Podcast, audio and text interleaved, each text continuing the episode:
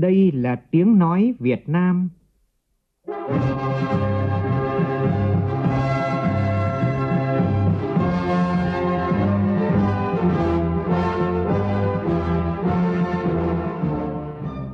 là tiếng nói Việt Nam, phát thanh từ Hà Nội, thủ đô nước Cộng hòa xã hội chủ nghĩa Việt Nam.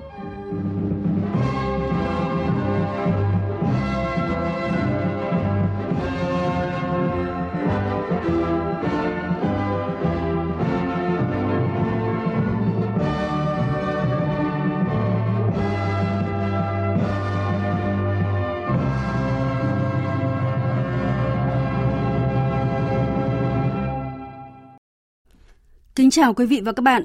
Mời quý vị và các bạn nghe chương trình Thời sự chiều của Đài Tiếng Nói Việt Nam. Ngay sau đây là những nội dung sẽ có trong chương trình.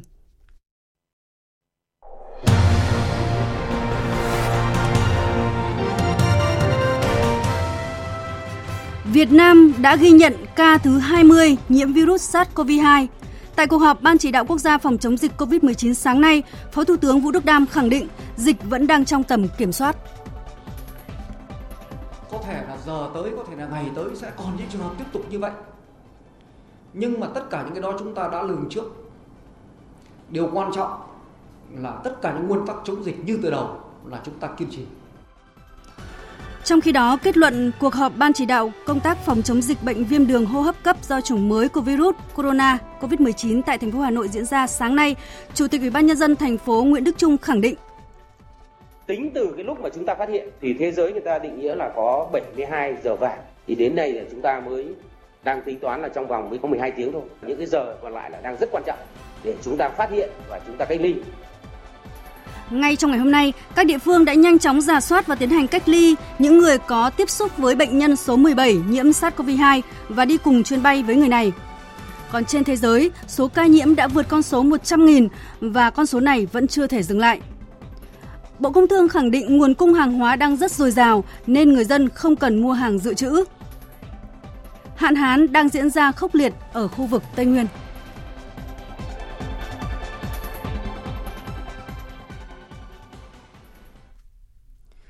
Bây giờ là nội dung chi tiết. Thông tin cập nhật Đến chiều nay, Bộ Y tế đã công bố thêm 3 trường hợp dương tính với virus SARS-CoV-2, trong đó có một trường hợp ở Ninh Bình đi về từ vùng dịch Hàn Quốc và hai người có tiếp xúc với bệnh nhân số 17. Và sáng nay, tại trụ sở Bộ Y tế đã diễn ra cuộc họp khẩn giữa Phó Thủ tướng Chính phủ Vũ Đức Đam với các chuyên gia y tế sau khi thủ đô Hà Nội xuất hiện trường hợp đầu tiên dương tính với SARS-CoV-2. Các chuyên gia y tế tiến hành phân tích đánh giá tình hình về ca dương tính thứ 17 của Việt Nam, cũng như thông tin về nơi ở, nơi lưu trú, hành trình đi di chuyển của bệnh nhân, xác định những người tiếp xúc và khả năng lây nhiễm. Đây là ca lây nhiễm hẹp, hiện các trường hợp nghi ngờ lây nhiễm đều đã được cách ly y tế. Khu vực sinh sống của bệnh nhân cũng đã được khoanh vùng và giám sát chặt chẽ để ngăn dịch bệnh lây lan ra cộng đồng. Phản ánh của phóng viên Thúy Nga. Để ứng phó với diễn biến mới của dịch bệnh, tại cuộc họp các chuyên gia y tế đã tiến hành phân tích đánh giá tình hình ca bệnh số 17 tại Hà Nội, nơi ở, nơi lưu trú, hành trình di chuyển của bệnh nhân, xác định những người tiếp xúc và khả năng lây nhiễm để tiến hành điều tra dịch tễ, rà soát các trường hợp nghi ngờ để thực hiện các giải pháp y tế theo quy định. Hiện Hà Nội đã lấy hơn 2.500 mẫu là những trường hợp nghi ngờ, trong đó có 33 trường hợp tiếp xúc trực tiếp đã được cách ly. Đến thời điểm này đã cho kết quả ban đầu là 27 trên 33 mẫu dương tính. Đối với hai trường hợp là lái xe và phục vụ trong gia đình bệnh nhân này, đến chiều nay đã khẳng định dương tính với COVID-19. Như vậy, Hà Nội đã có 3 ca dương tính với dịch bệnh này. Theo giáo sư tiến sĩ Nguyễn Thanh Long, Thứ trưởng Bộ Y tế, tất cả những trường hợp này đã được dự liệu và việc ngành y tế và Hà Nội cùng làm là lập tức khoanh vùng, cách ly, dập dịch. Chúng ta đã dự liệu những cái tình huống xuất hiện các ca nhiễm COVID-19 ở Việt Nam. À, và vì vậy cho nên là khi Hà Nội chúng tôi phát hiện ra cái trường hợp nhiễm Covid-19 thì đây cũng nằm nằm trong những cái mà chúng tôi cũng uh, cho rằng có thể ở một số các địa phương khác cũng xuất hiện trường hợp này. Và trên một cái tinh thần là chúng ta thực hiện rất là nhanh, rất là quyết liệt, rất là khẩn trương về những cái biện pháp phòng chống. Cho đến cái trường hợp của Hà Nội, ngay khi chúng ta nghi ngờ thì chúng ta đã tiến hành cách ly và lập danh sách toàn bộ tất cả những cái người mà tiếp xúc gần và những người tiếp xúc có liên quan để chúng ta thực hiện cái việc cách ly. Các chuyên gia y tế cũng cho biết, thời gian ủ bệnh trung bình của COVID-19 là 14 ngày, trong đó những người có triệu chứng sớm sẽ biểu hiện trong 2 đến 2 ngày rưỡi và bùng phát trong 6-7 ngày sau đó. Nếu ai tiếp xúc với người bệnh trên 7 ngày mà không xuất hiện triệu chứng thì nguy cơ mắc thấp và tiếp tục cách ly theo quy định. Khi có thông tin về tiền sử dịch tễ đi lại của bệnh nhân mắc COVID-19 đầu tiên tại Hà Nội, rất nhiều người tỏ ra lo lắng vì nguy cơ lây nhiễm khi bệnh nhân bay trên chuyến bay có hàng trăm hành khách. Phó giáo sư tiến sĩ Trần Đắc Phu, chuyên gia cao cấp Trung tâm đáp ứng khẩn cấp sự kiện y tế công cộng Việt Nam nhận định, trên máy bay có hệ thống thông khí khử trùng nên cơ chế lây lan có thể đến từ tiếp xúc bề mặt hay các giọt bắn. Về cơ chế lây lan thì à, vẫn là bằng hình thức giọt bắn. Thông qua cái việc người nào đó tiếp xúc với những cái người à, mang mầm bệnh tiếp xúc gần, nghĩa là trong vòng 2 mét, hoặc là cái giọt bắn đó mà rơi xuống bề mặt à, như máy bay chúng ta có thể là rơi xuống ghế máy bay chẳng hạn mà tay chân chúng ta sờ vào và đưa lên mũi miệng thì chúng ta có khả năng à, bị lây nhiễm. Nhưng mà nếu như mà cái trường hợp bệnh nhân đó mà người ta đeo khẩu trang ấy, thì cái khả năng ấy, thì à, cái giọt bắn bắn ra ngoài nó ít hơn và cái việc lây nhiễm còn hạn chế hơn. Phó giáo sư tiến sĩ Lê Thị Quỳnh Mai, Phó Viện trưởng Viện Vệ sinh Dịch tễ Trung ương, chuyên gia nghiên cứu về virus SARS-CoV-2 nhận định, virus này chỉ lây nhiễm khi người bệnh sức khỏe yếu, nhiều bệnh nền, còn với những người khỏe mạnh thì khả năng chống đỡ với SARS-CoV-2 rất cao. Nếu mà người khỏe có khả năng chống đỡ thì khi mà virus mà xâm nhập vào thì có khả năng chống đỡ ngay từ đầu tiên cho nên nếu mà người khỏe mạnh thì là hoàn toàn là những chưa chắc là khi tiếp xúc với lại cả bệnh nhân bị nhiễm virus mà có thể là các bệnh được như trong trường hợp của Hà Nội hiện tại thì bệnh nhân là buồn buồn nhiễm. Thì hiện tại đến giờ phút này thì tất cả những cái bệnh nhân mà buồn nhiễm thì đã được là cách ly. Và như vậy là chúng ta đã uh, cắt được cái nguồn nhiễm rồi thì cái khả năng lây bệnh cho cộng đồng trong giai đoạn này là hoàn toàn là yên tâm. Phó Thủ tướng Vũ Đức Đam cho biết Hà Nội đã kiểm soát tốt và khoanh vùng kịp thời ổ dịch. Vì vậy, người dân không nên hoang mang, hoảng loạn bởi dịch bệnh này chúng ta đang kiểm soát được. Từ trước thì chúng ta đã lường ra một cái tình huống là sẽ có những ca lây nhiễm do từ nước ngoài về hoặc thậm chí lây nhiễm từ cộng đồng. Thì tối hôm qua là cái trường hợp ở Hà Nội là cái trường hợp đầu tiên và như tôi đã nói trước đây ấy có thể là giờ tới, có thể là ngày tới sẽ còn những trường hợp tiếp tục như vậy. Nhưng mà tất cả những cái đó chúng ta đã lường trước. Điều quan trọng là tất cả những nguyên tắc chống dịch như từ đầu là chúng ta kiên trì. Chúng ta ngăn chặn vào, và nếu đã vào trong rồi thì chúng ta phát hiện ngay. Cách ly, khoanh vùng, phải dập thì chúng ta tiếp tục kiên trì nguyên tắc và chúng ta theo dõi sát tình hình không chỉ Hà Nội mà bất kỳ địa phương nào tới đây có những ca như vậy thì chúng ta hướng dẫn hỗ trợ ngay lập tức. Trong diễn biến liên quan, Hà Nội sáng nay tiếp tục họp khẩn để chỉ đạo công tác phòng chống dịch COVID-19, Chủ tịch Ủy ban nhân dân thành phố Hà Nội Nguyễn Đức Trung khẳng định Hà Nội không bỏ lỡ thời gian vàng trong phòng bệnh. Thành phố đã quyết liệt phản ứng nhanh trong việc khoanh vùng các trường hợp này và đến nay cơ bản thành phố đã ra soát nắm được danh tính những người thuộc nhóm nguy cơ cao nhiễm bệnh. Phản ánh của nhóm phóng viên Huy Nam và Sơn Lâm.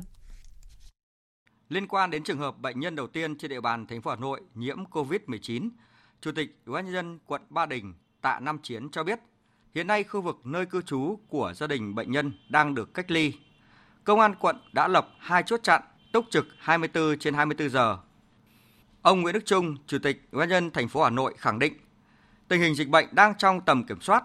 Các cái đơn vị từ các sở ngành của thành phố mà chủ công ở đây là Sở Y tế và Trung tâm phòng chống dịch bệnh của thành phố, với các quận huyện triển khai có thể nói là thâu đêm, hết sức là tích cực và khẩn trương. Trong 90 tiếng vừa hiện nay chúng ta đang kiểm soát dịch và tính từ cái lúc mà chúng ta phát hiện thì thế giới người ta định nghĩa là có 72 giờ vàng. Thì đến nay là chúng ta mới đang tính toán là trong vòng mới có 12 tiếng thôi. Những cái giờ còn lại là đang rất quan trọng để chúng ta phát hiện và chúng ta cách ly là tất cả thực hiện nhiệm vụ chúng ta tiếp tục phát huy cái tinh thần này Đấy, tích cực không được chủ quan không được lơ là Phát biểu tại cuộc họp, Bí thư Thành ủy Hà Nội Vương Đình Huệ đề nghị các đơn vị thực hiện tất cả những biện pháp phòng chống dịch theo đúng chỉ đạo của Ban chỉ đạo chống dịch quốc gia và thành phố Hà Nội.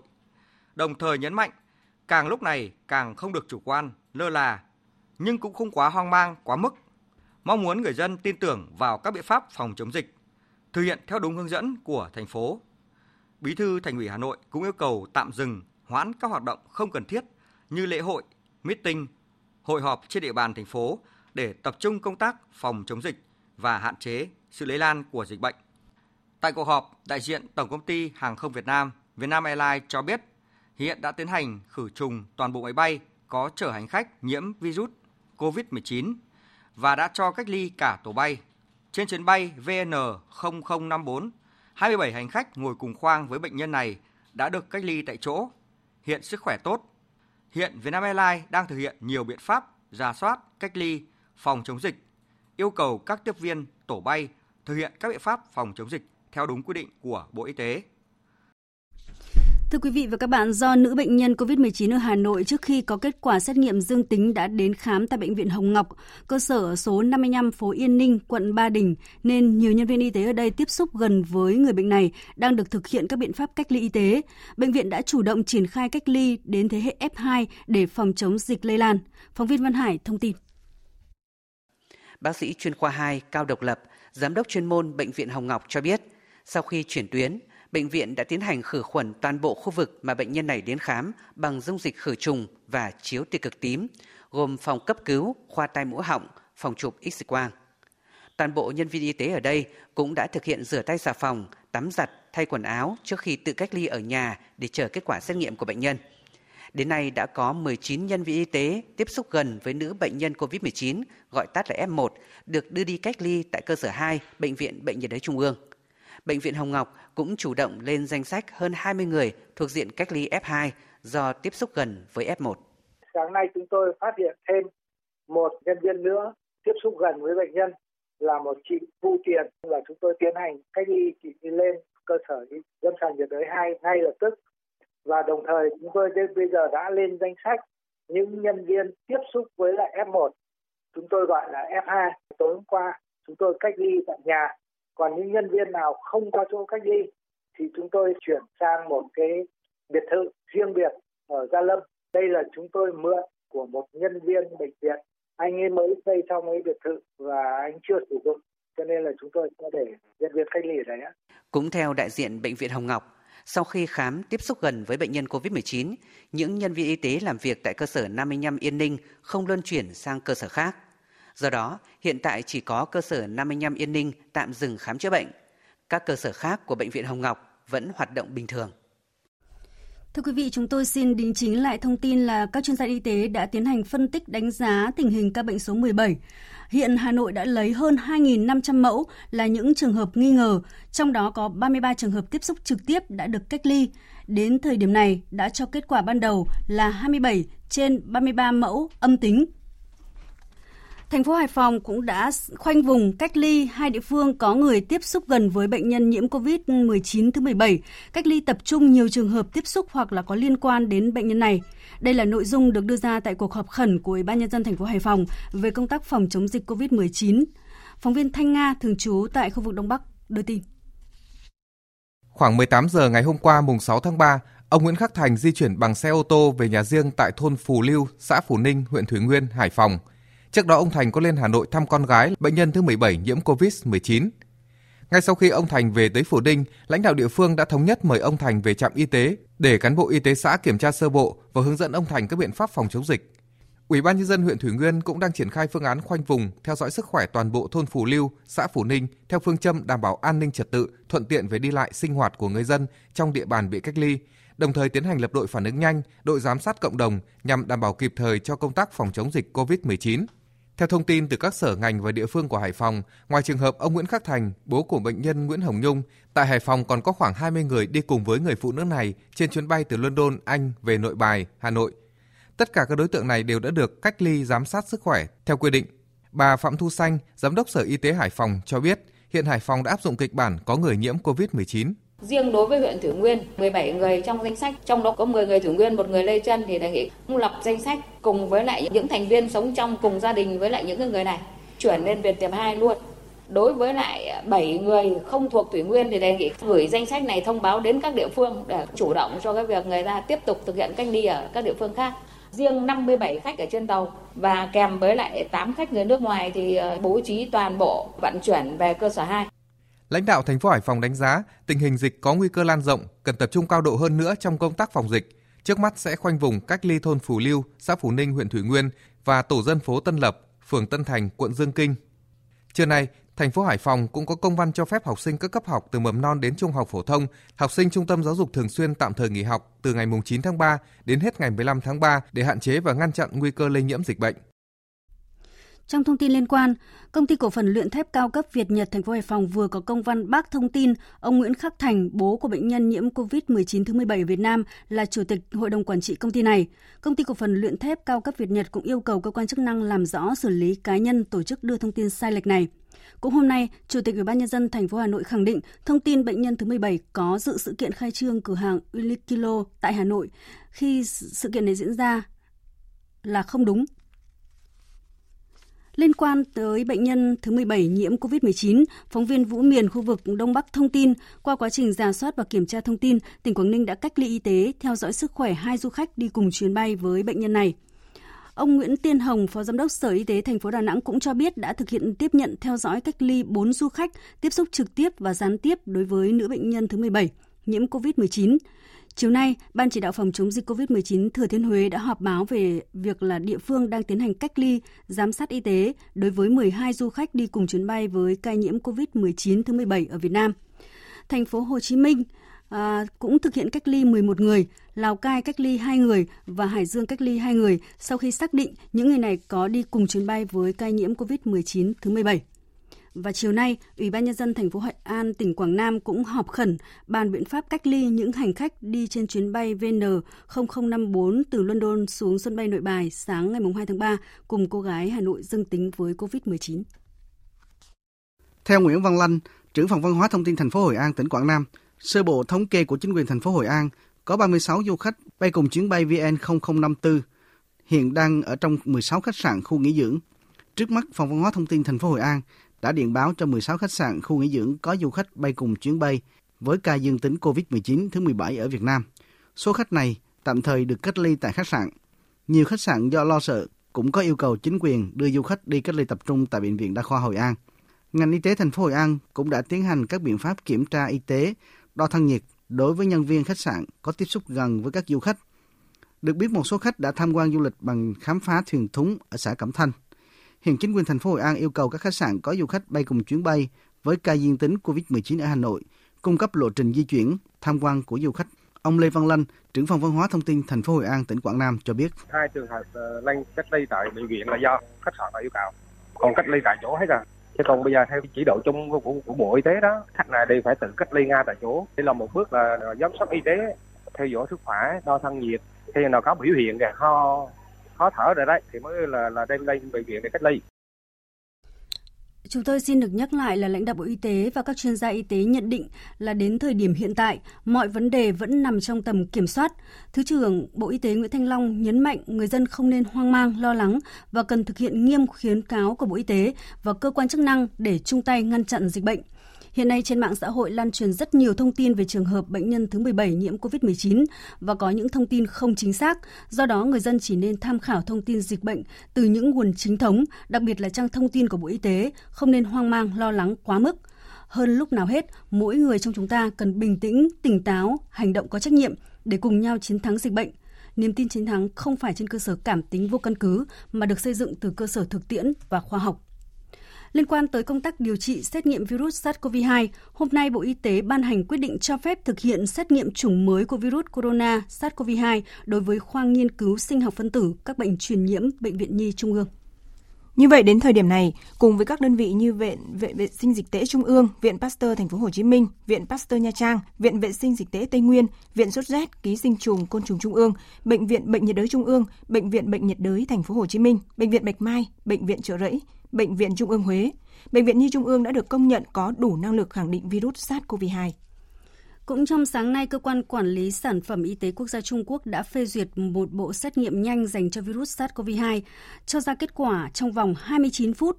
Hiện bộ xét nghiệm mới đang được tiến hành thử nghiệm lâm sàng tại các bệnh viện ở thành phố Vũ Hán, tâm dịch bùng phát COVID-19 để phát hiện nhanh các trường hợp lây nhiễm tại đây. Cục Hàng không Việt Nam vừa yêu cầu các hãng hàng không thông báo bằng hình thức trên trang web bán vé, quầy làm thủ tục, nhắn tin qua điện thoại tới hành khách nhập cảnh Việt Nam, bao gồm người Việt Nam và người nước ngoài, khai báo y tế bằng hình thức điện tử ngay trước khi thực hiện chuyến bay đi đến Việt Nam kể từ 6 giờ hôm nay. Các nội dung kê khai và hướng dẫn kê khai y tế điện tử được đăng tải tại trang thông tin điện tử tờ khai y tế.vn hoặc sức khỏe toàn dân.vn khai y tế hoặc quét mã QR. Cục Hàng không Việt Nam cũng yêu cầu các cảng vụ hàng không, các cảng hàng không phối hợp với Trung tâm Kiểm dịch Y tế và các cơ quan liên quan bố trí địa điểm phù hợp, phân luồng hợp lý để thực hiện việc kê khai và kiểm dịch y tế.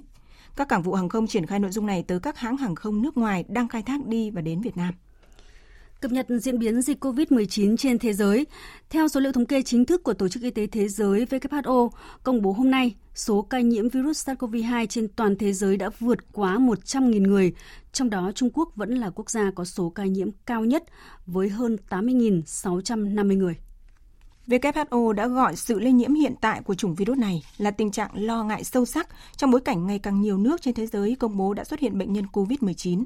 Cho đến nay, đã có 92 quốc gia và vùng lãnh thổ công bố xuất hiện dịch COVID-19, trong đó đã có 3.500 ca tử vong. Tổng giám đốc WHO Ghebreyesus đã kêu gọi tất cả các nước đưa ra ưu tiên cao nhất để chống dịch COVID-19. Ông cho biết dịch bệnh đang lan rộng về mặt địa lý và vô cùng đáng quan ngại.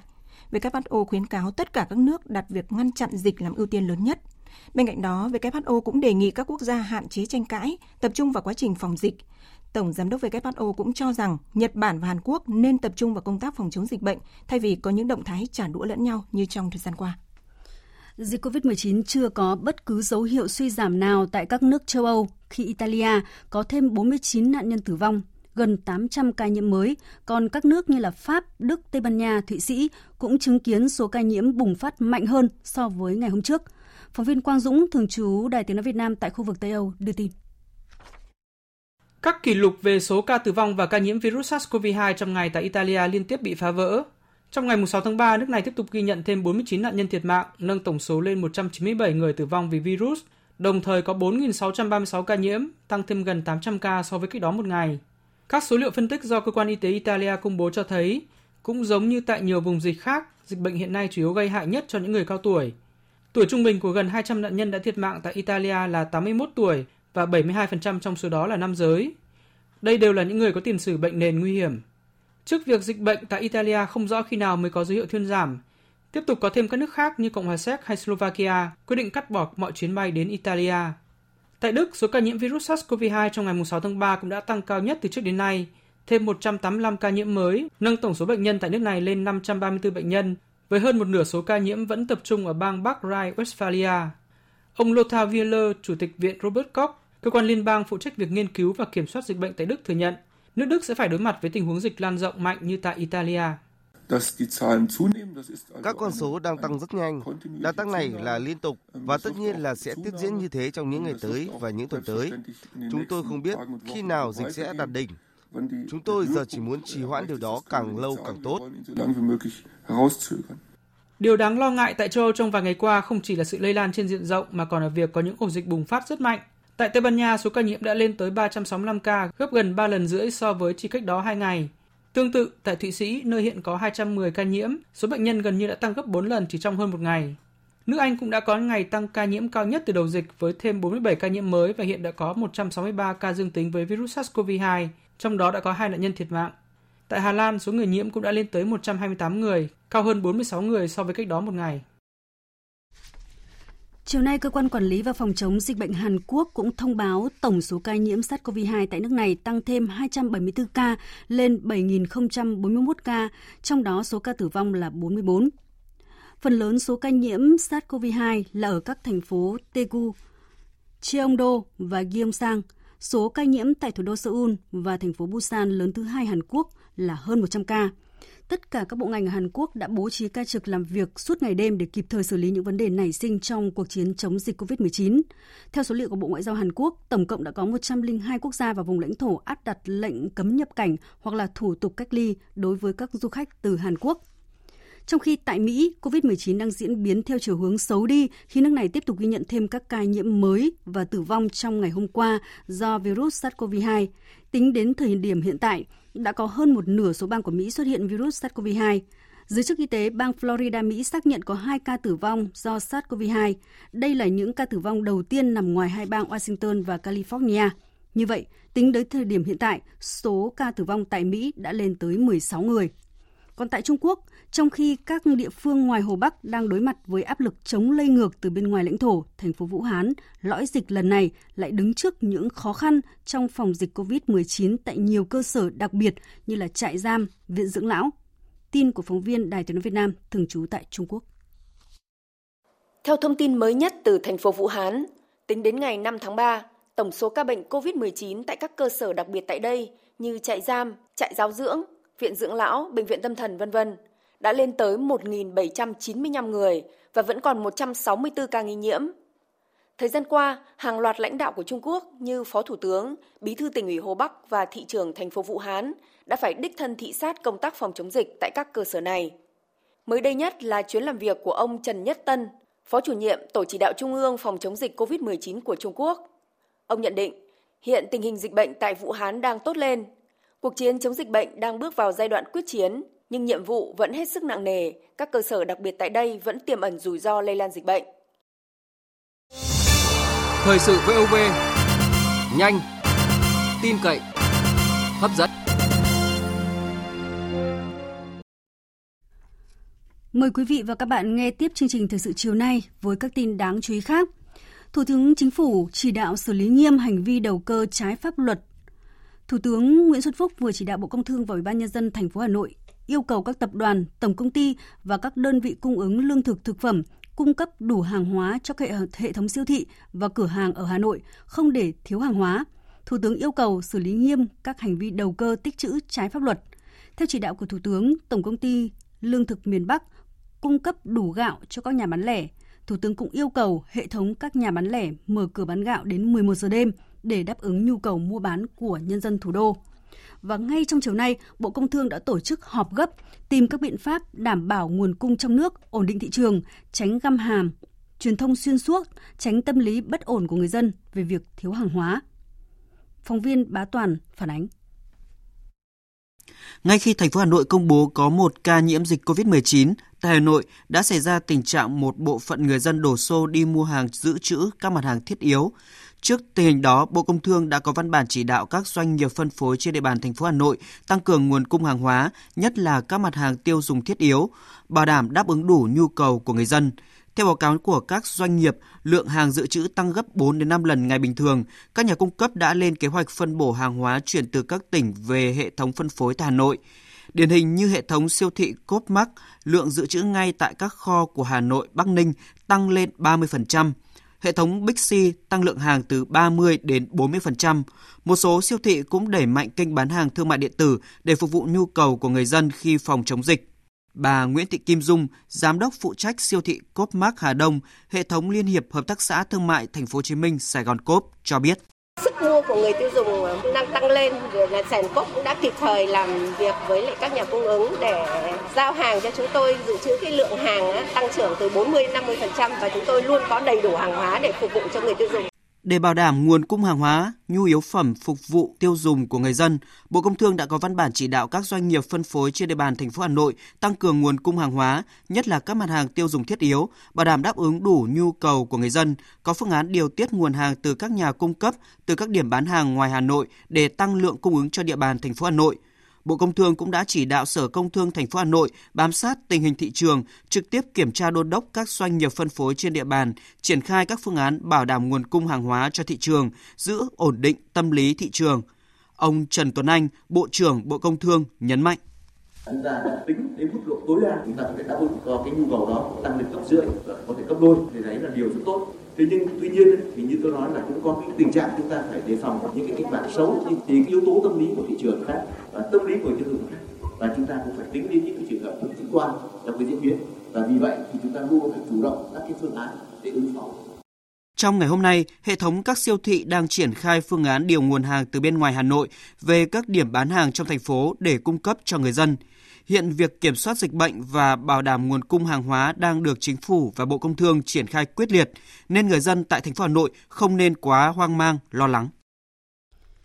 Đại diện Sở Công Thương Hà Nội cũng cho biết là nhằm đảm bảo nguồn cung hàng hóa phục vụ nhu cầu tiêu dùng của nhân dân trên địa bàn thành phố, ứng phó với COVID-19, Hà Nội có phương án chuẩn bị lượng hàng hóa tăng thêm từ 30 đến 50% so với nhu cầu bình thường của người dân. Sở Công Thương Hà Nội cũng đề nghị Sở Công Thương tỉnh, thành phố phối hợp hỗ trợ giới thiệu, kết nối với các đơn vị cung ứng mặt hàng mà Hà Nội đang xảy ra biến động để cung ứng cho thị trường Hà Nội. Đồng thời đề nghị Cục Quản lý Thị trường phối hợp chỉ đạo các đội quản lý thị trường tổ chức kiểm tra xử lý nghiêm với các trường hợp đầu cơ găm hàng tăng giá đột biến. Bà Trần Thị Phương Lan, Phó Giám đốc Sở Công Thương Hà Nội cho biết. Thành phố Hà Nội thì ờ, với hơn 10 triệu dân, cái nhu cầu ờ, về các cái nguồn lương thực thực phẩm đối với các cái mặt hàng thiết yếu là rất lớn. Sở Công Thương có chỉ đạo yêu cầu các doanh nghiệp là chủ động tiếp tục tìm các cái nguồn hàng và đặc biệt là những cái mặt hàng thiết yếu tăng cái sản lượng nhập lên và tăng cái sản lượng dự trữ lên để giúp cho người dân có đủ cái lượng hàng để mua sắm. Thưa quý vị, theo phản ánh của phóng viên Đài Tiếng nói Việt Nam thì đến chiều nay, người dân đã bình tĩnh hơn, chỉ mua thực phẩm vừa đủ. Trên trang mạng xã hội Facebook, rất nhiều người chia sẻ trạng thái người dân hãy bình tĩnh, thực phẩm không thiếu, hãy thực hiện đúng hướng dẫn của Bộ Y tế và cùng chung tay đẩy lùi dịch bệnh. Cùng với đó là các bài viết chia sẻ những thông tin từ các tờ báo chính thống về sự chỉ đạo sát sao của thành phố Hà Nội, ngành y tế. Phóng viên Kim Thanh ghi nhận ý kiến của một số người dân. Bản thân mình lo cái sức khỏe thôi chứ còn đâu thì ăn uống thì đáng là mấy. Nhà bà không bao giờ ăn cái thực phẩm nhiều ngày thế. Có đến đâu ăn đấy chỉ cần muối vừng thôi mình ăn được thì mọi người chỉ mua đủ dùng hôm nay hoặc ngày mai thôi, xong rồi vài hôm nữa. Nó lại nhiều thì mọi người đều được ăn tươi lắm. bây giờ chỉ có là nghe theo của bộ y tế thì tất cả người dân mua ở những chợ gần nhà thôi, về đủ ăn, đủ dùng thôi. Nói chung là ở trong nhà không tiếp xúc nhiều, không ra ngoài thế thôi. Còn ra ngoài chỉ chủ yếu mua thực phẩm với các cái đồ nhu yếu phẩm đủ dùng thôi. Bình thường cứ bình tĩnh không việc gì mà phải vội vàng. Ngày nào ở chợ người ta mới trả bán có phải là ngày mai người ta không bán nữa đâu mà phải lo. Chỉ có mua chỉ đủ dùng thôi. Phải học tập như Nhật ấy người ta chỉ mua là chỉ đủ dùng thôi. Còn để cho người khác còn mua.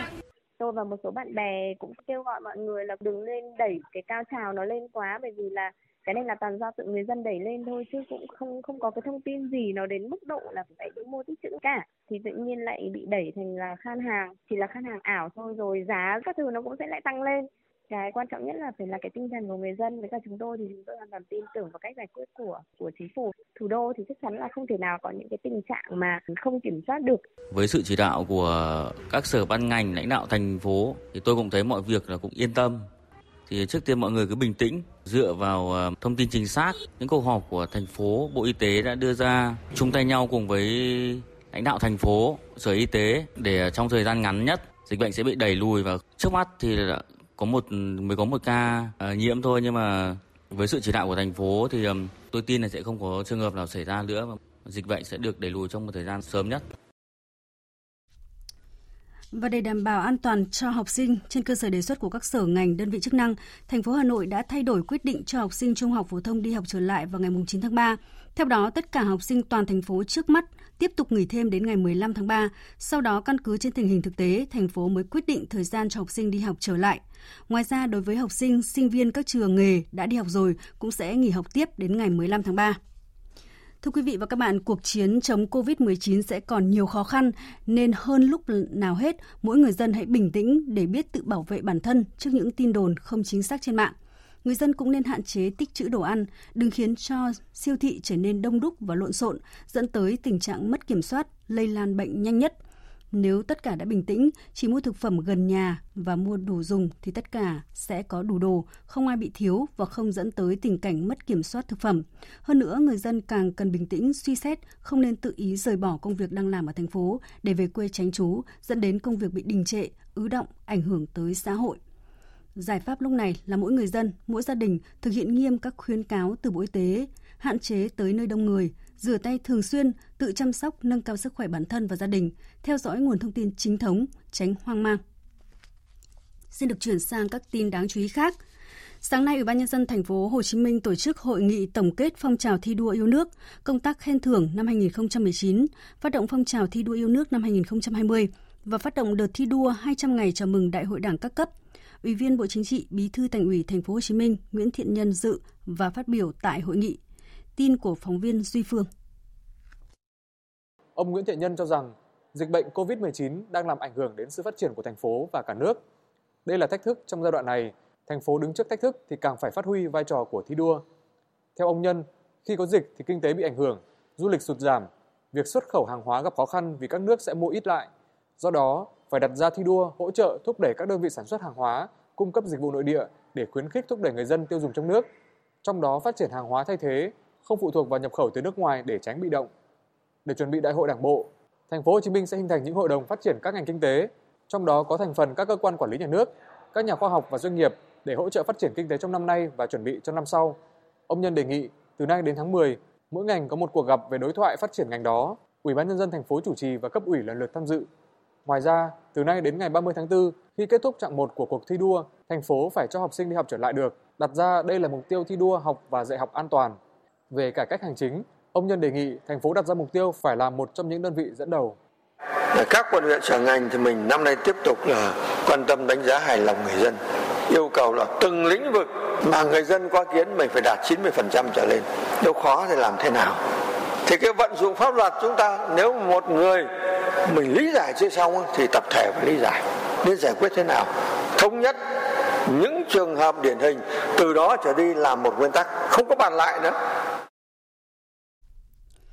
Ngân hàng Thương mại Cổ phần Đầu tư Phát triển Việt Nam BIDV, mã chứng khoán BID đã sạch nợ xấu tại công ty quản lý tài sản. Thông tin được ông Phan Đức Tú, Chủ tịch Hội đồng Quản trị BIDV công bố tại Đại hội Cổ đông Thường niên năm 2020 của ngân hàng diễn ra sáng nay tại Hà Nội. Cụ thể đến cuối năm ngoái, BIDV còn 9.312 tỷ đồng trái phiếu đặc biệt nhưng đã trích dự phòng 6.300 tỷ đồng. Sang đến đầu năm nay, ngân hàng tiếp tục trích lập dự phòng và tính đến thời điểm này, BIDV đã mua lại toàn bộ trái phiếu của VMC. Thưa quý vị và các bạn, hạn hán diễn ra phức tạp tại khu vực Tây Nguyên không chỉ ảnh hưởng nghiêm trọng đến đời sống và sản xuất nông nghiệp của người dân mà cả hệ thống thủy điện cũng bị khủng hoảng. Nhiều thủy điện đã phải dừng hoạt động, một số khác chỉ hoạt động cầm chừng. Phóng viên Công Bắc thường trú tại Tây Nguyên đề cập thực tế này. Trên lưu vực sông Ba, dòng sông lớn nhất Tây Nguyên, hồ thủy điện Canát, tỉnh Gia Lai, đến đầu tháng 3 chỉ còn khoảng 40 triệu mét khối nước, tức chỉ 11% dung tích thiết kế. Ông Đặng Văn Tuần, giám đốc công ty thủy điện An Khê Canát cho biết, hiện cả hai nhà máy thủy điện đều tập trung ưu tiên nguồn nước cho sản xuất nông nghiệp và sinh hoạt ở hạ du. Hiệu quả sản xuất điện gần như không tính đến. Từ đầu năm đến ngày 6 tháng 3, tổng sản lượng điện của cả hệ thống thủy điện An Khê Canát chỉ đạt khoảng 4 triệu kW, tương đương với một ngày phát điện trong mùa mưa. À, do cái lượng nước nó thiếu do đó là công ty đã là tập trung hạn chế phát điện và tập trung cái tích nước của cái hồ Canát để phục vụ cho cái chống hạn cũng như là phục vụ cho cái nhu cầu à, nông nghiệp và nước sinh hoạt của địa phương. Hiện nay thì công ty vẫn là tuân thủ cái quy trình vận hành liên hồ chứa của Thủ tướng Chính phủ là điều tiết với cái lượng phù hợp để đảm bảo sao cái việc sử dụng nước là tiết kiệm nhất. Cũng giống như ở sông Ba, các thủy điện trên lưu vực sông Serapok, dòng sông lớn thứ hai ở Tây Nguyên, chảy qua hai tỉnh Đắk Lắk và Đắk Nông, cũng đang chịu ảnh hưởng nghiêm trọng vì thiếu nước. Ông Nguyễn Đức, Phó Giám đốc Công ty Thủy điện Buôn Cốp, đơn vị quản lý tổ hợp ba công trình thủy điện lớn nhất trên dòng sông Serapok là Thủy điện Buôn Tua Sa, Thủy điện Buôn Cốp và Thủy điện Serapok 3 cho biết sản lượng điện hơn 2 tháng đầu năm nay chỉ đạt 225 triệu kW, chưa bằng một tháng đầu năm ngoái. Mực nước cháy thổ Buôn Tua Sa là 465, năm ngoái là ngày 9 tháng 5 là về mực nước cháy. Cái giải pháp của năm ngoái là cố gắng chạy thêm, tức là dưới mực nước cháy thì cũng chạy vẫn uh, vẫn chạy được một ít nhưng mà nguy hiểm nó, tổ máy nó các cái thông số nó rung nó đảo nó không đảm bảo. Chạy đến 464 ráng thêm để cấp nước cho hạ du. Khi xây dựng một cái công trình người ta tính toán các yếu tố thủy văn là tính toán cái lưu lượng lưu lượng thấp nhất của mùa kiệt. Mà cái, cái chuỗi thủy văn nó tới mấy chục năm luôn còn mà khi mà rơi vào tình huống cực đoan như thế thì khi đó là ban chỉ đạo chống hạn kể cả trung ương vào cuộc nữa thì khi đó là sẽ bàn rồi cùng đưa ra giải pháp. Chứ ở đây công trình là thiết kế là không có cống xả. Ở Tây Nguyên thủy điện trên các dòng sông lớn gặp khó một thì thủy điện trên các dòng sông suối nhỏ càng gặp khó khăn nhiều lần. Ông Trương Công Hồng phó giám đốc sở công thương tỉnh Đắk Lắk cho biết đã có hai thủy điện thông báo phải dừng hoạt động do không có nước là thủy điện Ea Drang 2 6 MW và thủy điện Yatun 4 6 MW. Với tình hình khô hạn như hiện nay, cả 24 thủy điện ở tỉnh Đắk Lắk đều tiếp tục giảm sản lượng điện. Thì năm năm ngoái là tổng hết khoảng ờ, 3 tỷ thì năm nay chắc nó phải giảm đi khoảng 20 phần trăm. Năm ngoái hết mưa nó sớm, cái lưu lượng ờ, gọi là cái cái nguồn nước ngầm nó bị, bị thiếu rồi các cái hồ nó tích không có đầy thành ra là cái sản lượng năm nay nó bị ảnh hưởng những tính toán khi xây dựng các công trình thủy điện ở Tây Nguyên dường như đã không đánh giá hết tình hình hạn hán ở khu vực. Khô hạn diễn ra liên tiếp trong nhiều năm, khiến hàng loạt công trình bị khủng hoảng. Đây chính là lúc cần nhìn nhận lại nguyên nhân của tình trạng mất nước ở các lưu vực sông. Phải chăng cùng với tác động của biến đổi khí hậu thì việc rừng đầu nguồn đã và đang bị cạo trọc đã khiến cho những túi nước tự nhiên ở Tây Nguyên không còn. Những túi nước nhân tạo cũng khô kiệt. Sông cạn, hồ khô, thủy điện khủng hoảng là minh chứng rõ ràng cho việc rừng bị tàn phá một cách tràn lan. Hạn hán ở Tây Nguyên ngày càng nghiêm trọng. Vụ sạt lở đất xảy ra vào khoảng 10 giờ sáng nay làm đoạn phía sau 5 căn nhà bị sạt xuống sông khu vực sạt lở ở sông Cái Răng, đoạn chợ nổi Cái Răng, phường An Bình, thành phố Ninh Kiều, thành phố Cần Thơ. Vụ sạt lở không gây thiệt hại về người nhưng làm cho người dân sống tại khu vực này hoang mang. Chính quyền địa phương đã hỗ trợ người dân để di rời đồ đạc. Một số hộ dân sống bên cạnh lo sợ sạt lở đã tiến hành di rời đồ đạc ra bên ngoài. Tiếp theo là một số thông tin về thời tiết. Theo Trung tâm Dự báo Khí tượng Thủy văn Quốc gia cho biết, đêm nay và ngày mai, Bắc Bộ và Bắc Trung Bộ mưa rét về sáng sớm và đêm, trưa chiều giảm mây hừng nắng. Ở Nam Trung Bộ, thời tiết phổ biến là ngày nắng, đêm có mưa rào và rông vài nơi. Khu vực Nam Bộ và Tây Nguyên ít mưa, ngày nắng. Trong đó, các tỉnh miền Đông Nam Bộ có nơi có nắng nóng, nhiệt độ phổ biến trong khoảng từ 27 đến 34 độ, có nơi trên 34 độ. Khu vực Hà Nội, ngày mai sáng sớm trời rét, nhiều mây có mưa nhỏ vài nơi, sáng sớm có sương mù và sương mù nhẹ, trưa chiều giảm mây trời nắng. Chương trình thời sự chiều nay sẽ tiếp tục với phần tin thế giới. Tổng kim ngạch ngoại thương của Trung Quốc trong 2 tháng đầu năm nay đã giảm 11% so với cùng kỳ năm ngoái, xuống mức 592 tỷ đô la Mỹ. Tin cho biết. Số liệu công bố hôm nay của Tổng cục Thuế quan Trung Quốc cho biết kim ngạch xuất khẩu của nước này đã giảm xuống còn 292,5 tỷ đô la Mỹ. Đây là mức giảm lớn nhất kể từ tháng 2 năm ngoái. Trong khi đó, kim ngạch nhập khẩu đạt 299 tỷ 500 triệu đô la Mỹ. Thâm hụt thương mại của Trung Quốc trong 2 tháng đầu năm là hơn 7 tỷ đô la Mỹ, trong khi cùng kỳ năm ngoái đạt thặng dư thương mại hơn 41 tỷ đô la Mỹ. Trong hai tháng này, kim ngạch thương mại của Trung Quốc với Liên minh châu Âu, Mỹ và Nhật Bản đều giảm so với cùng kỳ năm ngoái. Kết quả hoạt động thương mại này được giới chuyên gia dự báo do dịch bệnh viêm đường hô hấp cấp COVID-19 diễn biến phức tạp tại Trung Quốc trong hai tháng qua và Trung Quốc dồn lực cho cuộc chiến chống dịch bệnh.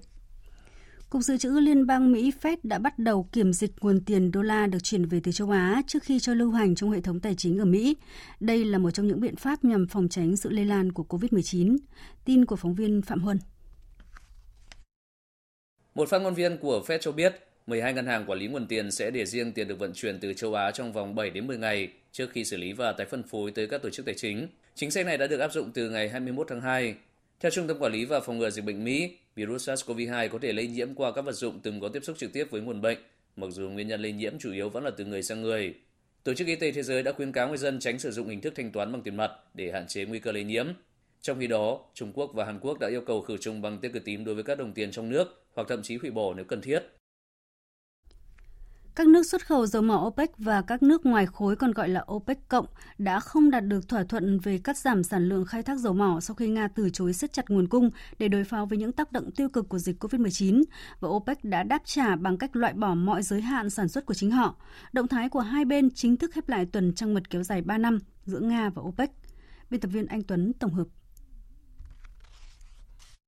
Bộ trưởng Năng lượng Nga Alexander Novak cho biết từ ngày 1 tháng 4 tới sẽ không có nước nào trong OPEC hay OPEC cộng có nghĩa vụ phải tuân thủ việc giảm sản lượng. Trong khi đó, đa số bộ trưởng các nước khác, trong đó có Ả Rập Xê Út, đã rời cuộc họp diễn ra tại trụ sở của OPEC tại Viên Áo mà không đưa ra bình luận nào. Tổng thư ký OPEC ông Mohamed Bakindo cho biết các nước đã quyết định hoãn đưa ra quyết định cuối cùng của cuộc họp. Ông bày tỏ lạc quan rằng OPEC và các nước ngoài khối sẽ tiếp tục các cuộc tham vấn.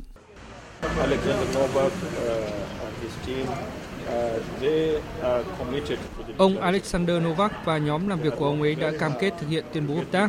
Trong quá trình làm việc, nhóm của ông Novak đóng vai trò tin cậy và họ muốn thực hiện tuyên bố hợp tác. Tuy nhiên, có vài vấn đề nan giải. Họ có một số vấn đề riêng của mình, không giống với một số quốc gia chúng tôi. Tôi vẫn tin rằng họ sẽ trở lại tuyên bố này. Thất bại trong các cuộc đàm phán có thể ảnh hưởng sâu rộng hơn khi lãnh đạo OPEC, Ả Rập Xê Út và Nga đã sử dụng các cuộc đàm phán dầu mỏ để xây dựng mối quan hệ đối tác chính trị rộng lớn hơn trong vài năm qua. Ông Bob Maglani, người sáng lập tập đoàn năng lượng Zapirian cho rằng kết quả sẽ là biến động giá dầu cao hơn và biến động địa chính trị. Sau thông tin về kết quả cuộc họp tại Viên, giá dầu Brent miền Bắc đã giảm 9% xuống còn 45,28 đô la Mỹ một thùng, trong khi giá dầu thô ngọt nhẹ WTI giảm 10,1% xuống mức 41,28 đô la Mỹ một thùng. Bulgaria vừa ban bố dịch cúm trên cả nước, đóng cửa toàn bộ trường học và cấm mọi ca phẫu thuật đã được lên lịch từ ngày 6 tháng 3 trong bối cảnh số ca nhiễm cúm B tại quốc gia châu Âu này tăng đột biến, tin cho biết. Dịch cúm B hiện nay ở Bulgaria đang lây lan nhanh bất thường. Theo Trung tâm Dịch bệnh Quốc gia Bulgaria, tuần cuối tháng 2 vừa qua, nước này ghi nhận gần 5.000 ca nhiễm cúm B, trong đó phần lớn các ca bệnh là trẻ sơ sinh và trẻ dưới 14 tuổi. Theo Bộ Y tế Bulgaria, các trường học trên cả nước này sẽ tiếp tục đóng cửa đến ngày 11 tháng 3. Hiện các hiệu thuốc tại Bulgaria rơi vào tình trạng khan hiếm khẩu trang sau khi người dân đổ xô đi mua do lo ngại về dịch viêm đường hô hấp cấp COVID-19. Cho đến nay, Bulgaria vẫn miễn nhiễm đối với SARS-CoV-2. Ấn Độ sẽ miễn vé vào cửa cho khách tham quan là nữ giới tại các khu di tích của nước này nhân kỷ niệm Ngày Quốc tế Phụ nữ mùng 8 tháng 3. Bộ trưởng Văn hóa và Du lịch Ấn Độ hôm nay tuyên bố đây như một món quà nhỏ dành cho một nửa thế giới nhân ngày tôn vinh phụ nữ. Theo đó, phụ nữ khi tới tham quan các khu di tích nổi tiếng của Ấn Độ đều không phải mua vé vào cửa. Thưa quý vị và các bạn, sự quan tâm lớn nhất với cả thế giới trong lúc này đó chính là diễn biến của dịch COVID-19. Có lẽ cũng chính vì sự bùng phát của virus SARS-CoV-2 mà Ngày Quốc tế Phụ nữ năm nay, những người phụ nữ làm trong lĩnh vực y tế thay vì nhận được những sự ngọt ngào, ưu ái từ các đấng mày dâu, lại đang phải căng mình vì nhiệm vụ chống dịch. Quý vị hãy cùng tìm hiểu xem mong muốn của những người phụ nữ tại Trung tâm Kiểm soát Dịch bệnh Quảng Ninh trong dịp ngày 8 tháng 3 này là gì nhé. Gần 2 tháng nay, chị Nguyễn Thị Ánh Hồng, cán bộ khoa vi sinh huyết học Trung tâm Kiểm soát Bệnh tật tỉnh Quảng Ninh thường xuyên rời khỏi phòng làm việc khi đường phố đã vắng người xe qua lại. Chồng chị cũng là bác sĩ làm việc tại Bệnh viện Cách ly đặc biệt số 2 của tỉnh Quảng Ninh. Ông bà ở xa, nhưng cũng may cậu con trai lớn đã học lớp 12 nên cũng đỡ đần được bố mẹ phần nào việc nhà. Chị Hồng cho biết, chỉ hơn một tháng qua, số lượng mẫu xét nghiệm được gửi về gấp đến 3 lần số mẫu của cả năm ngoái. Từ rất lâu rồi, cái công việc ăn uống của gia đình là rất là phải nhanh. Nhưng buổi trưa thì tôi cũng phải về để chuẩn bị cho trẻ con vì là mình thì đi làm nhưng mà bọn trẻ lại được nghỉ học. Thế là chuẩn bị cho các con ăn xong lại quay lại cơ quan và làm việc. Đấy, nếu mà có mẫu thì lại làm đêm. Thế chính vì thế là cũng rất là mong là có được những cái buổi nghỉ một cách thoải mái, được về sớm để nấu những bữa cơm ăn cho gia đình. Khoa vi sinh huyết học, Trung tâm Phòng chống dịch bệnh tại Quảng Ninh là đơn vị chịu trách nhiệm phân tích các mẫu bệnh phẩm, xác định đối tượng có bị nhiễm virus SARS-CoV-2 hay không. Đây cũng là một trong bốn phòng xét nghiệm cấp tỉnh trong cả nước đủ năng lực làm các xét nghiệm này. Chị Phạm Thị Thanh Loan, nhân viên khoa vi sinh huyết học, chia sẻ, khoa có 13 cán bộ nhân viên thì quá nửa là nữ. Những ngày đầu thì đúng thực là cảm thấy rất là mệt mỏi đấy. Bởi vì là còn chưa biết được là nó sẽ như nào hay như sao. Nhưng mà sau khi mà đã tìm hiểu mà các cái quy trình cũng bắt đầu vận hành đi vào gọi là quá quy trình rồi ấy, Thì cảm thấy là cũng bình thường thôi. À, Cho nên là khi mà bước chân vào công việc thì đã xác định là mình phải bảo hộ trang bị cho mình kỹ càng và sau đó là vệ sinh cơ thể sạch sẽ trước khi trở về nhà mình thì cũng mong là cho cái dịch bệnh nhanh chóng nó kết thúc ấy thứ nhất là từ tinh thần người dân hay là các anh chị em thì cũng sẽ có nhiều cái thời gian thư giãn nhiều hơn ở bên gia đình của mình chứ không phải quá căng lên vì dịch như này Quảng Ninh có tuyến biên giới dài gần 120 km giáp với nước bạn Trung Quốc với hàng chục cửa khẩu, hàng trăm đường mòn lối mở. Quảng Ninh cũng có cảng biển và cảng hàng không quốc tế. Để làm tốt công tác phòng chống dịch bệnh, không thể phủ nhận quyết tâm của hệ thống chính trị, của các cấp chính quyền, các ngành và có cả những nỗ lực thầm lặng của những cán bộ ngành y, nhất là những nữ cán bộ nhân viên tại khoa vi sinh huyết học, Trung tâm Kiểm soát bệnh tật tỉnh Quảng Ninh. Chị Nguyễn Thị Hiền, trưởng khoa vi sinh huyết học cho biết. Trước đây khi mà bắt nhịp vào công việc và cần phải tìm hiểu nhiều thì có thể có những ngày phải làm việc đến một giờ đêm. Hiện tại bây giờ thì thường xuyên là à, khoa phải làm việc đến tầm khoảng 6 7 giờ tối, có những hôm là 9 10 giờ tối thì mới trả được kết quả cho à, các đơn vị để à, tiếp tục thực hiện các cái biện pháp tiếp theo. Điều à, mong muốn không không phải là riêng với phụ nữ, cái mong muốn lớn nhất bây giờ là việc à, đẩy lùi được dịch bệnh. Dịch bệnh COVID-19 vẫn đang có những diễn biến phức tạp và khó lường tại nhiều quốc gia và vùng lãnh thổ. Quảng Ninh có sân bay Vân Đồn được giao nhiệm vụ tổ chức đón các chuyến bay từ vùng dịch với hàng trăm hành khách mỗi ngày. Chính vì vậy, cùng sự vất vả của lực lượng trực tiếp nơi tuyến đầu thì những nữ cán bộ nhân viên Trung tâm Kiểm soát bệnh tật tỉnh Quảng Ninh đang ngày đêm nỗ lực hoàn thành nhiệm vụ, góp phần công sức vào thành công của công tác phòng chống dịch bệnh. Với họ, ngày mùng 8 tháng 3 ý nghĩa không phải là nhận được những bó hoa hay những món quà đắt tiền cho riêng mình, mà mong ước của họ chính là dịch bệnh COVID-19 nhanh chóng được khống chế. Và chính những người phụ nữ ấy đang ngày đêm nỗ lực vì hạnh phúc không chỉ cho riêng mình. Vâng, à, thưa quý vị và các bạn, với những người phụ nữ ở Trung tâm Kiểm soát Dịch bệnh Quảng Ninh nói riêng và các cơ sở y tế trong cả nước nói chung lúc này, trong ngày 8 tháng 3, không phải là nhận được những bó hoa hay là những món quà đắt tiền cho riêng mình, mà mong ước của họ là dịch bệnh COVID-19 nhanh chóng được khống chế. Tiếp nối chương trình thời sự chiều nay sẽ là những thông tin thể thao.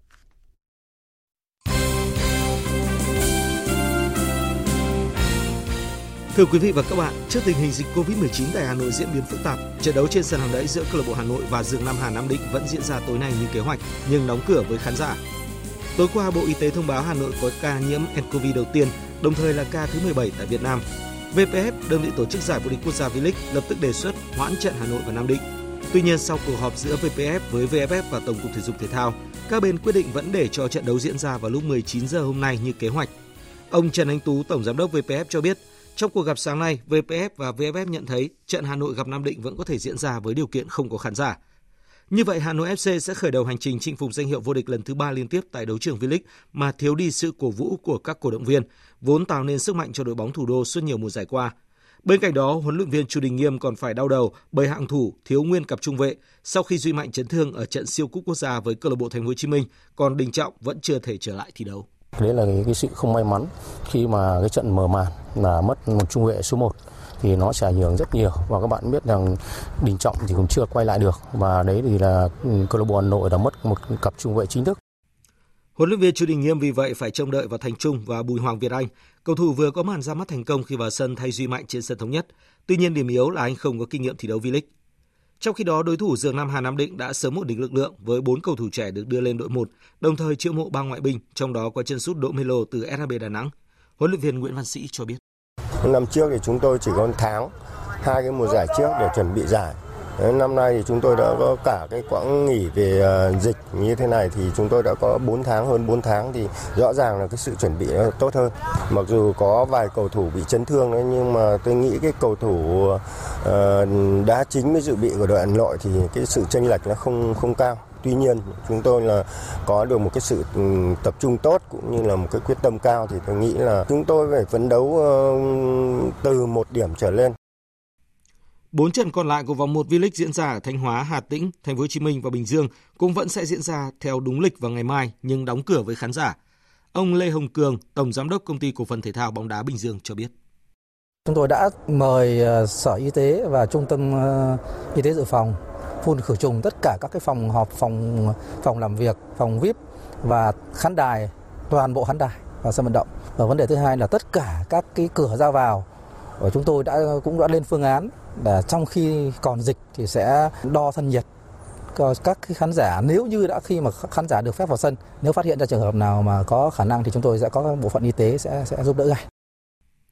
Cũng vào chiều mai trên sân thống nhất, câu lạc bộ Sài Gòn có trận đấu đầu tiên tại V-League dưới sự dẫn dắt của huấn luyện viên Nguyễn Văn Phúc khi tiếp đón đối thủ Sông Lam Nghệ An. Ban luyện chúng tôi cũng xây dựng cái lối chơi là kiểm soát bóng, à, chơi rất là fighting nhưng mà rất là fight play. À, hy vọng là trong cái giải các em thể hiện được lối chơi công hiến để có thể là, là phục vụ khán giả và lôi kéo khán giả đến ờ, sân thống nhất. Còn đội trưởng Nguyễn Quốc Long của Sài Gòn FC chia sẻ. Trong một ờ, ờ, trận đấu mà không có khán giả thì ờ, thực sự rất là buồn và thiếu đi những cái cái cái cái, cái cảm xúc.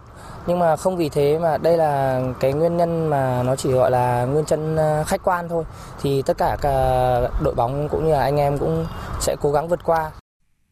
Theo kế hoạch ban đầu, V-League 2020 khởi tranh ngày 7 tháng 2, nhưng vì dịch COVID-19, giải phải lùi ngày khởi tranh xuống mùng 6 tháng 3.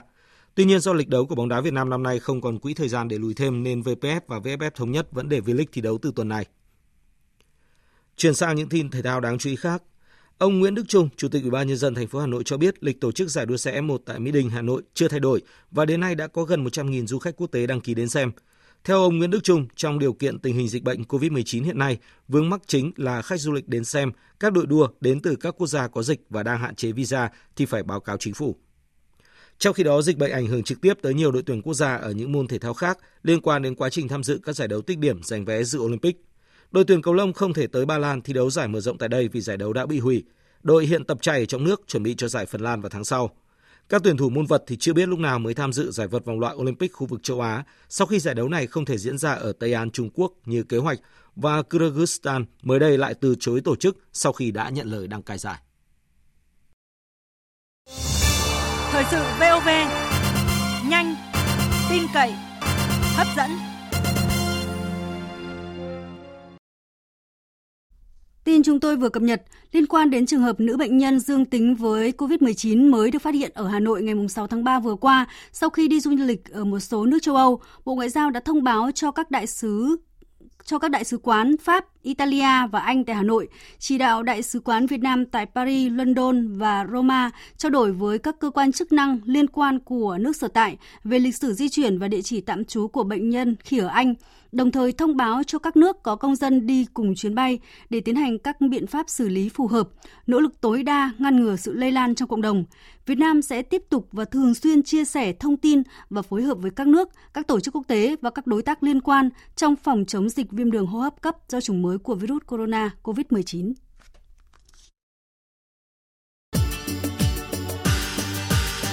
Dự báo thời tiết Bắc Bộ và khu vực Hà Nội nhiều mây, có mưa nhỏ vài nơi, sáng sớm có sương mù và sương mù nhẹ rải rác, trưa chiều giảm mây trời nắng, gió đông nam cấp 2 cấp 3, nhiệt độ từ 20 đến 30 độ. Các tỉnh từ Thanh Hóa đến Thừa Thiên Huế có mây, đêm không mưa, ngày nắng, có nơi còn nắng nóng. Chiều tối có mưa rào và rông vài nơi, gió nhẹ, nhiệt độ từ 20 đến 33 độ, có nơi trên 34 độ. Các tỉnh ven biển từ Đà Nẵng đến Bình Thuận có mây, đêm không mưa, ngày nắng, gió đông bắc đến đông cấp 2, cấp 3, nhiệt độ từ 22 đến 33 độ. Tây Nguyên và Nam Bộ có mây, đêm không mưa, ngày nắng, riêng miền Đông có nơi có nắng nóng, gió đông bắc đến đông cấp 2, cấp 3, nhiệt độ từ 23 đến 35 độ, miền Đông có nơi trên 35 độ. Tiếp theo là dự báo thời tiết biển. Bắc Vịnh Bắc Bộ có mưa vài nơi, tầm nhìn xa trên 10 km, gió đông nam đến nam cấp 4, cấp 5. Nam Vịnh Bắc Bộ, vùng biển từ Quảng Trị đến Quảng Ngãi, vùng biển từ Bình Định đến Ninh Thuận, vùng biển từ Bình Thuận đến Cà Mau không mưa, tầm nhìn xa trên 10 km, gió nhẹ. Vùng biển từ Cà Mau đến Kiên Giang, khu vực Nam Biển Đông, khu vực quần đảo Trường Sa thuộc tỉnh Khánh Hòa có mưa rào vài nơi, tầm nhìn xa trên 10 km, gió Đông Bắc cấp 3, cấp 4 khu vực Bắc và giữa Biển Đông, khu vực quần đảo Hoàng Sa thuộc thành phố Đà Nẵng và Vịnh Thái Lan không mưa, tầm nhìn xa trên 10 km, gió nhẹ. Những thông tin thời tiết vừa rồi cũng đã kết thúc chương trình Thời sự chiều nay của Đài Tiếng Nói Việt Nam. Chương trình này do các biên tập viên Thu Hòa, Lan Anh biên soạn và thực hiện. Với sự tham gia của phát thanh viên Nguyệt Anh, kỹ thuật viên Hồng Thanh, chịu trách nhiệm nội dung Nguyễn Mạnh Thắng. Cảm ơn quý vị và các bạn đã quan tâm theo dõi. Xin kính chào tạm biệt và hẹn gặp lại.